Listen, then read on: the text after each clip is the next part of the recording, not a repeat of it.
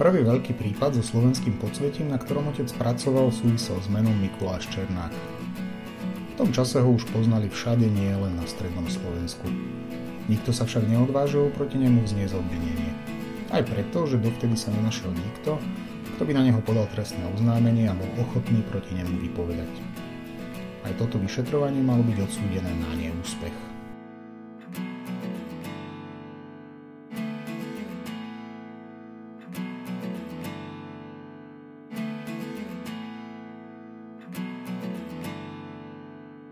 Pracovníkmi kriminálnej policie bolo zistené, že v Považskej Bystrici došlo k vydieraniu podnikateľa. Tohto podnikateľa mala vydierať skupina okolo Mikuláša Černáka a osoby z Považskej Bystrice.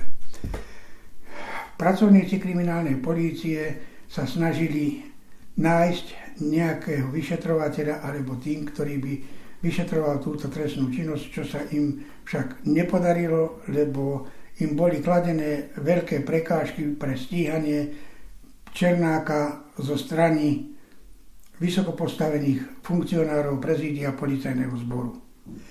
Po čase dostali súhlas, alebo lepšie povedané stanovisko, že ak si nájdu vyšetrovateľa, ktorý to bude stíhať, tak sa Černák môže začať stíhať. V tej dobe veľmi tí podnikatelia nechceli hovoriť, že ich niekto vydiera. Nie to ešte to povedať policajtom a podať trestné oznámenie na niekoho konkrétneho. V tomto prípade teda na Černáka to už bola veľká trúfalosť asi.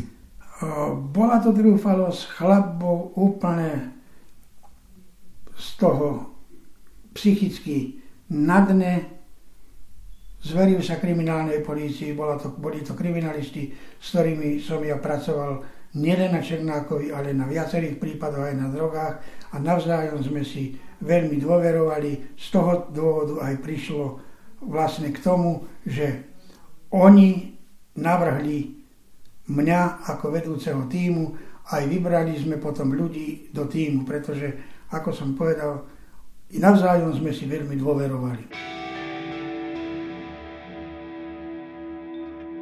V roku 1997 vznikol špeciálny tím na vyšetrovanie prípadov týkajúcich sa Mikuláša Černáka.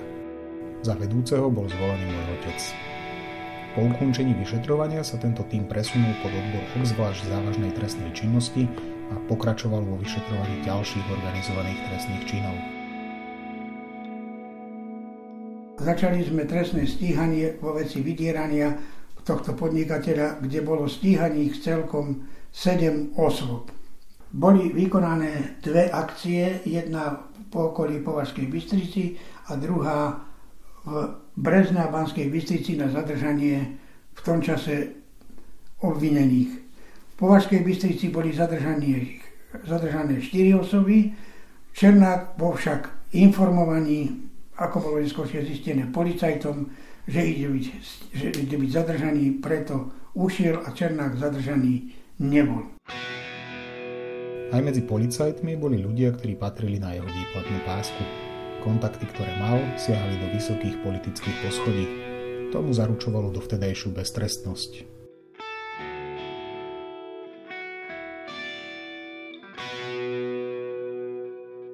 Černák bol zadržaný až pozdejšie, keď prišiel sám na krajské riaditeľstvo, kde sa prihlásil, že vie, že je po ňom vyhlásené pátranie.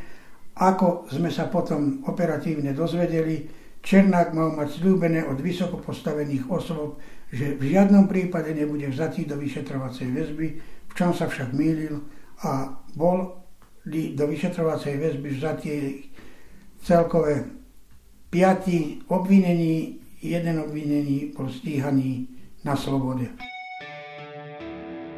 17.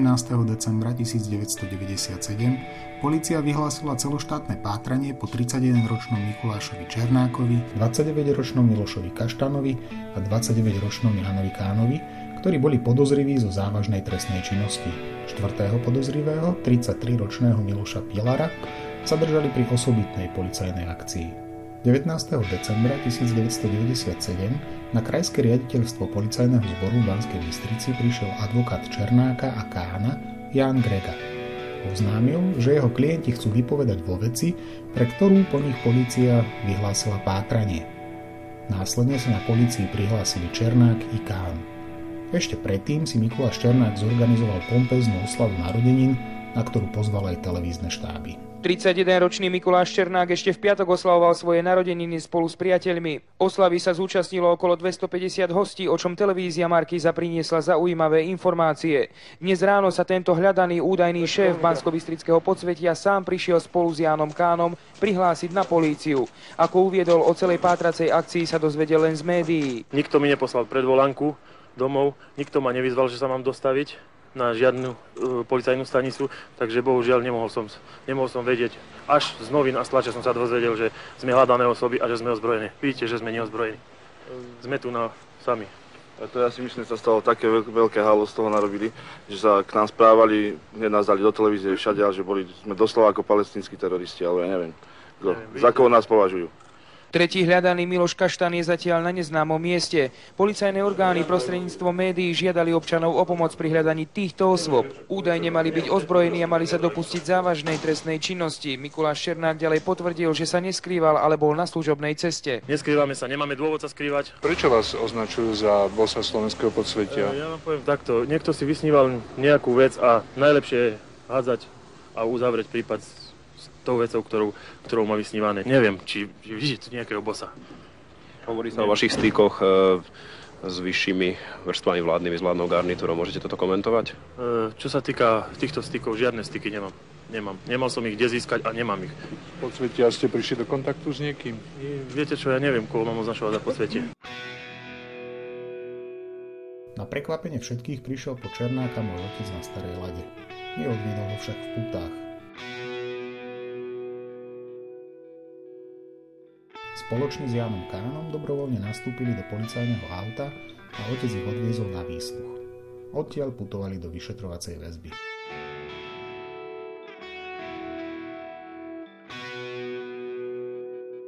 Sme pred krajským riaditeľstvom policajného zboru v Banskej Bystrici. Tu si zatýkal Mikuláša Černáka? Áno, Mikuláš Černák prišiel sem na k službe a prihlásil sa, lebo vedel, že je po ňom vyhlásené pátranie. A ako k tomu zatknutiu došlo? Ty si nebol v tejto budove? Vyšetro, sídlo vyšetrovačky bolo v inej budove. Mne oznámil môj nadriadený, že na krajskom riaditeľstve sa nachádza Černák, že si ho mám ísť zadržať. Ja som prišiel na osobnom motorovom vozidle Žiguliak, aké mi dali, na takom som prišiel Odstavil som ho pred krajské riaditeľstvo, vošiel som za Černákom. Černák nám na vytrčí v ruky a povedal, že mu mám dať putá. Ja som mu na toto povedal, že prišiel dobrovoľne a nie je dôvod na jeho zadržanie. Vyzval som ho, aby šiel so mnou. On spolu s Kánom a obhajcom išli so mnou, nasadli do auta, odviezol som ich do sídla úradu vyšetrovania. Vy ste prišiel na výstup kde? Ja som neprišiel, ja som prišiel na, na základe mass media sa prihlásiť, že ma hľadajú. Dozvedel som sa to včera v noci, tak som tu. Chcete ísť dobrovoľne? Dobrovoľne pôjdem, ale ja, vy rozumiete ma, no. keď som mladá osoba, nemôžem sa dobrovoľne pohybovať na svojom aute. Jedine s vami, keď pôjdem. No ja mám auto, ja vás odveziem a zoberieme druhé auto, ale no, ne, neberte si to, že ste zadržaní, prišiel Dobre, ste dobrovoľne. som prišiel, ale som zatiaľ hľadaná osoba. Prečo myslíš, že prišiel dobrovoľne? Nemusel prísť. Vedel, že je po ňom vyhlásené pátranie a podľa toho, čo on povedal, mal mať dohodnuté, že do väzby v žiadnom prípade nepôjde. Čo sa však zmýlil. Nečakal, že ho prídeš zatknúť ty? Vôbec nečakal, pretože nevedeli, kto je vyšetrovateľ. Hľadali vyšetrovateľa, avšak inde, v Trenčíne, kde sa taký vyšetrovateľ nenachádzal. Takže to, sa, to, že prišiel vlastne sám, sa mu stalo osudným. Pristalo sa mu osudným. Za mreže tak Mikuláš Černák putoval na veľké prekvapenie mnohých, ktorí mu zaručovali beztrestnosť. Takto jeho zatknutie okomentovala prokurátorka Eva Mišiková. Viete si predstaviť, aké tam v tom čase boli e, podmienky, keď oni boli presvedčení o tom s tým kánom, e, že keď prídu na tú policajnú stanicu, že povedia im ďakujeme vám pekne, nech sa páči a odkračali by. Na druhej strane bol to Joško Kováčik, ktorý ich s prehľadom zadržal, posadil do lady a odviezol e, za mreže. V tom období už to bolo aj také, že tie zločinecké skupiny medzi sebou viacej trošku súperili. Nemáš pocit, že sa mohol prizdať, udať, ako keby, že sa zachrániť svojím spôsobom? Že sa možno bál, že ho niekto... Ťažko, ťažko povedať, čo bolo v jeho hlave. Nikdy to, nikdy to nedal na sebe pocítiť, alebo nikdy ani pri normálnom rozhovore, my sme mali veľmi veľa rozhovorov e, spolu, hej, ale nikdy takúto vec nenaznačil alebo nepovedal. Ale hovoril ti zase v tých rozhovoroch veci, ktoré, na ktoré si sa niekedy možno ani nepýtal. Prečo myslíš, že ti hovoril? Možno ma skúšal, čo zneužijem a čo poviem. Niekde pretože jednoznačne mi povedal, hej, prvá, prvá otázka bola, je tento rozhovor odpočúvaní? Ja som mu povedal nie. Povedal mi niečo a na záver mi povedal, pán Kováčik, až by ste niečo chceli z tohto použiť, v živote som vám nič nepovedal a všetko je výmysel. Všetko poprem. Čo budem chcieť povedať, to poviem na papier. Čo, je, čo sme si povedali takto, som v živote nepovedal. A boli to nejaké informácie, ktoré ti v niečom aj pomohli? Alebo... Boli. Takže si vedel s tým pracovať, len si nemohol povedať, že je to... Nemohol som povedať ani kto mi to povedal, ani, ani ako to bolo. Nepovedal mi všetko on, niečo mi povedali ostatní členovia skupiny. Boli, bola jedna zaujímavosť, ktorú môžem povedať. Bol som za jedným členom skupiny, ktorý mlčal, pretože sa bal, že rozhovor je odpísaný Nejaké veci mi napísal na lístok, ktorý momentálne zjedol. Čiže dôveroval mi, ale nemohol som to nikdy použiť, pretože nič mi nepovedal. Počas výsluchov sa podarilo pospájať množstvo nitiek a tie doviedli vyšetrovateľov k dôkazom o tom, že vydieranie, za ktoré bol Mikuláš Černák vzatý do väzby, nebol jediný jeho priestupok proti zákonu. Objavili sa aj svetkovia, ktorí ho označovali za vraha.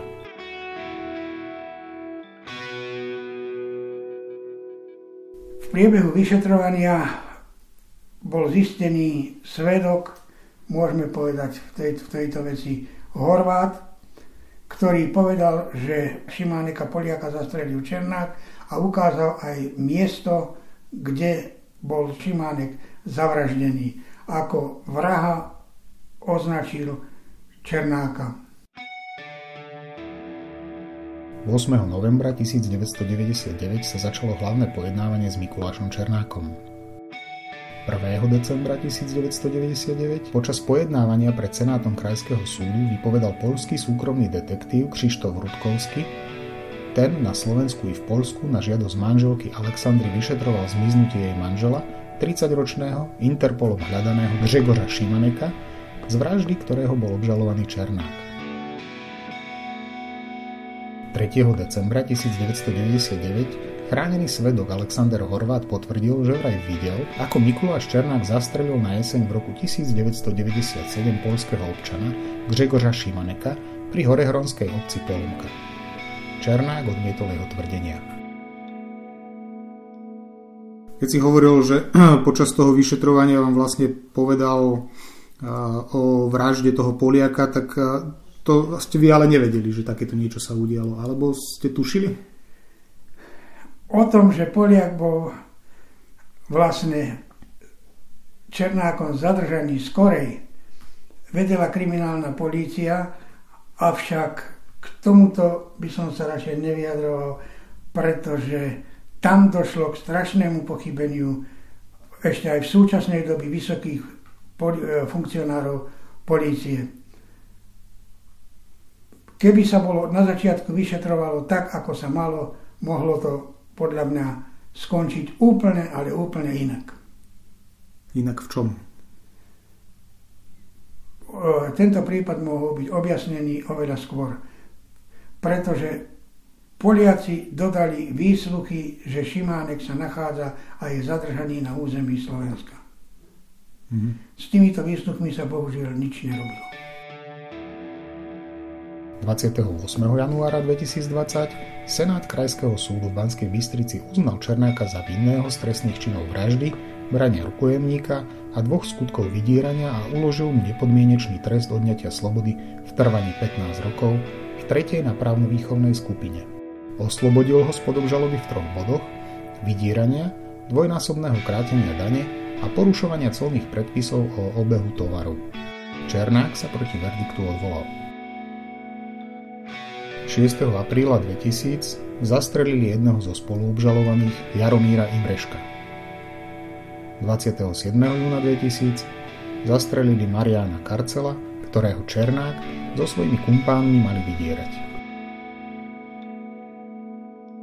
A vy keď ste o tom už vedeli, tak ste s tou informáciou nevedeli nejako pracovať? My sme s tými informáciami pracovali, vedeli sme, ktoré sú to osoby, vedeli sme aj kto sa na tom pravdepodobne zúčastňoval, len procesne sa to nedalo, nedalo sa to jednoducho sprocesniť a nedal sa nikto stíhať. Mhm. Čiže vy ste vedeli informácie, tí ľudia odmietli vypovedať a vy ste tým pádom ne- nemohli vzniesť obvinenie, lebo ste nemali nič, čo by to potvrdilo. Nie.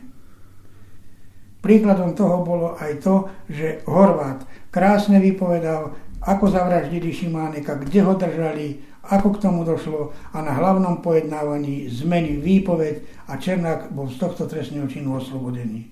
Čiže to ukazuje, aký, aké zákony boli v tom čase, keď sme my začali vyšetrovať. 30. januára 2001 v Bratislavskom ústave na výkon väzby sa začalo verejné zasadnutie Senátu Najvyššieho súdu Slovenskej republiky, ktorý mal rozhodnúť o odvolaniach v trestnej veci obžalovaného Mikuláša Černáka. 5. februára 2001 vyšetrovateľ odboru vyšetrovania obzvlášť závažnej trestnej činnosti obvinil Alexandra Horváta, zvaného Šani, svetka v kauze Černák, pre trestný čin krivej výpovede a nepravdivého znaleckého posudku.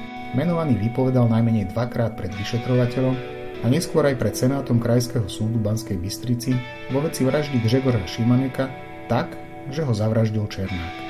Na odvolacom konaní na Najvyššom súde Slovenskej republiky v Bratislave uviedol, že Šimaneka nezavraždil Černák, ale nebohý Štefan Fabian. A si vedel, že prečo zmenil tú výpoveď, alebo ani nepovedal? Vedeli sme veľmi dobre. Pýtal, neviem koľko, 10 tisíc alebo koľko za zmenu výpovede, ktorá tieto peniaze mu v živote neboli dané. Čiže ho niekto akože chcel uplatiť, hej? On žiadal, že zmení výpoveď. A zrejme mu to prislúbili a potom mu nedali. Mm-hmm. 7. februára 2001 Senát Najvyššieho súdu Slovenskej republiky vyhlásil rozsudok v kauze obžalovaného Černáka. Najzávažnejšie skutky prvostupňového rozsudku v prípade samotného Černáka, branie rukojemníka a vraždu Poliaka Šimaneka Senát Najvyššieho súdu nepotvrdil. Na základe rozhodnutia sa skutkami opäť mal zaoberať Krajský súd. Najvyšší súd Slovenskej republiky zároveň v Černákovom prípade potvrdil dva skutky vydierania a uložil mu za ne nepodmienečný trest odňatia slobody v trvaní 8,5 roka. 18. júna 2001 sa na Krajskom súde v Banskej Bystrici začalo nové hlavné pojednávanie s Černákom. 5. oktobra 2001 Senát Krajského súdu v Banskej Bystrici oslobodil Černáka spod obžaloby v prípade vraždy a brania rukojemníka. Súd rozhodol aj o oslobodení Černákových spolupracovníkov Jana K. a na slobode stíhaného Andreja A., ktorí čelili obvineniu z trestného činu brania rukojemníkov. 23.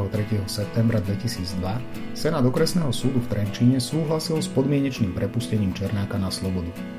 Okresný prokurátor podal proti rozhodnutiu stiažnosť. 26. novembra 2020 dovolací Senát Najvyššieho súdu Slovenskej republiky definitívne potvrdil oslobodzujúci rozsudok pre Černáka, Ambroza a Kána prípade brania rukojemníka a vraždy Poliaka Gřegoša Šimaneka. Súd zamietol stiažnosť pre porušenie zákona podanú generálnym prokurátorom Slovenskej republiky. Bol som doma. Pán Kovačík treba ísť stíhať Černáka. V Tatrách sa dopustí výtržníctva. Výtržníctva sa dopustí pán Černák. No čo, je tam premiér a on ide dopredu. prosím vás, a prečo ide dopredu? No lebo má vyplístok. A vyplístok čo znamená? No, že nemusí stať v rade a môže ísť dopredu. Tak čo sa pán Černák dopúšťa? A aký, aký lístok má reku pán premiér? To sa čo pýtate? No tak keď mi toto všetko zodpoviete, potom pôjdem hore. Prepustili šéfa vyšetrovačky, a keď niekoho, že Černáka nestíhal, aj tak nebol stíhaný. A ja som nešiel nikde. Mikuláš Černák sa mal dopustiť výtržníctva na Štrbskom plese v decembri 2002. Za lyžiarsky incident podal na neho trestné oznámenie ešte v decembri premiér Mikuláš Zurinda. Trestné oznámenie podal potom, čo ho podľa vlastných slov videl, ako terorizoval ľudí čakajúcich na lyžiarske vleky. Vyšetrovateľ Černáka obvinil z trestného činu výtržníctva, ale prokuratúra okresnej prokuratúry v Poprade uznesenie zrušila. Po mimoriadnom zasadnutí koaličnej rady, ktoré sa prípadom zaoberalo, Zurinda uviedol, že je konaním prokuratúry pohoršený a požiadal ministrov vnútra o spravodlivosť, aby konali. Okresná prokuratúra v Poprade požiadala o odňatie prípadu pre zaujatosť a dozorovanie prípadu prevzala okresná prokuratúra v Liptovskom Mikuláši. 19. marca 2003 Najvyšší súd Slovenskej republiky zrušil novembrové rozhodnutie Krajského súdu v Trenčíne o podmienečnom prepustení Mikuláša Černáka na slobodu. Rozhodol tak na základe sťažnosti ministra spravodlivosti Slovenskej republiky Daniela Lipšica, ktorú proti Černákovmu prepusteniu podal vo februári toho roka. Podľa rozhodnutia Najvyššieho súdu Slovenskej republiky vo veci podmienečného prepustenia Černáka z výkonu trestu došlo k porušeniu zákona v jeho prospech praxi to znamená, že Černák sa musí vrátiť do výkonu trestu. Nakoniec sa podarilo usvedčiť ho aj z vraždy Poliaka Šimaneka. A vo väzení sa priznal aj k iným vraždám.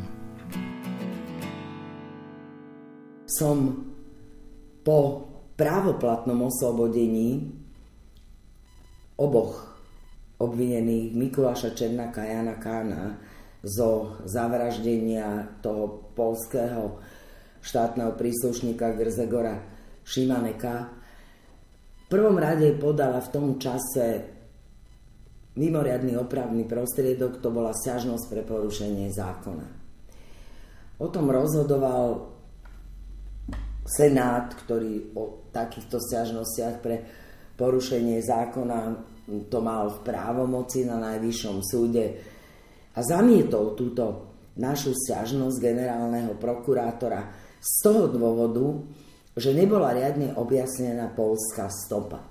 Na základe tohoto som dospela k záveru, že je potrebné spolupracovať s polskými justičnými orgánmi a práve preto, aby som e, nielen zabezpečila spravodlivé odsúdenie i za tento trestný čin, ale z úcty k tým, ktorí v tom období, kedy to mali ale totálne, totálne zložité pri objasňovaní a dokazovaní tejto tiež brutálnej vraždy, som spolupracovala dva roky s polskými justičnými orgánmi a zhromaždila som dostatok dôkazov spolu samozrejme s vyšetrovateľmi, vtedy už existoval ten tím, ktorý bol vymenovaný vtedajším ministrom vnútra Vladimírom Pálkom.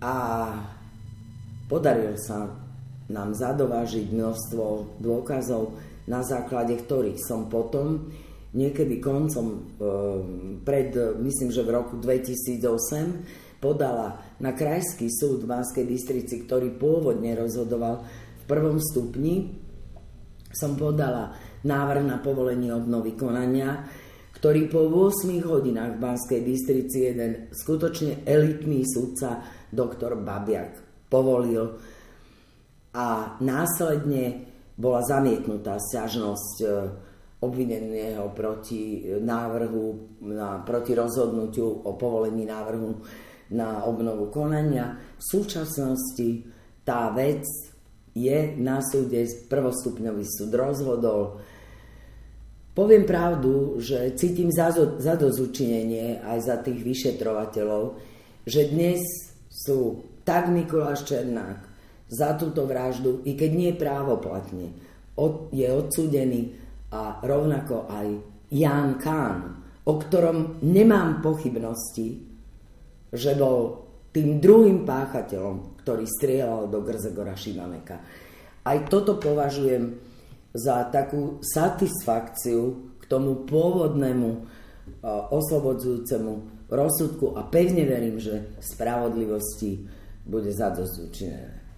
Teraz počase sa vlastne Černák priznáva k e, viacerým vraždám alebo likvidáciám. E, vedel si o tom, že ich bolo viacej? Alebo... Vedel a vedel som aj konkrétne, ktoré, pretože vypočúval som strašne veľa ľudí, strašne veľa ľudí o tom hovorilo, avšak v tom čase neexistoval zákon, ktorý by týchto ľudí, keby vypovedali, chránil, ale boli by sme nútení v tom čase ich stíhať buď za spolúčasť na vražde alebo, alebo iným spôsobom. Nedalo sa jednoducho urobiť tak, ako v súčasnej dobe, že majú znížený trest alebo sú vôbec netrestaní. A oni ako nechceli o tom vypovedať, alebo to povedali len pri nejakej príležitosti, takže vedeli, že sa to nebude dať použiť potom proti ním? Uh, nikdy neboli vypočutí ako svetkovia, bol, bol to väčšinou rozhovor, alebo úplne len také záznamy sa z toho robili a jednoducho povedali, ako svedok v živote vypovedať nebudem, pretože chcem prežiť. Dodnes teda ľudia na Telgarte ani neveria tomu, že e, to, za čo je odsudený, že to spravil. Prečo si myslí, že to tak je? On s ľuďmi na Telgarte vychádzal veľmi dobre. A ako aj býval v Brezne, so susedovcami veľmi dobre. Hej Všetci vedeli, aký je, všetci vedeli, čo robí. Susedovcom on nikdy neublížil. Ani zle neurobil. Čiže susedovci nemali dôvod na neho niečo povedať. Predtým ešte, ako začal páchať túto trestnú činnosť, mal vetriesku. Ľudia potrebovali vyniesť hnoj, ľudia potrebovali doviesť drevo. Ochotný bol, hockedy, keď mal voľno, sadnúť do auta a pomôcť ľuďom. Ľudia si toto na dedine v tom čase veľmi cenili. Čo podľa teba ho zmenilo? Prečo sa dal na tie mafiánske cestičky? Zmenila ho doba a príležitosť a jeho povaha. Hej. On vede veľmi dobre zorganizovať a verili mu. Oni mali peniaz, peniazy, súdy nevymohli od dlžníka peniaze. Černák ich vymohol za dva dní. Hej? A odkladal aj v prípade stíhania, aby bolo na obhajcov, na všetko. On veľmi dobre to mal zorganizované. A podľa môjho, podľa môjho názoru vydieral len ľudí, ktorí prišli k peniazom nelegálnym spôsobom.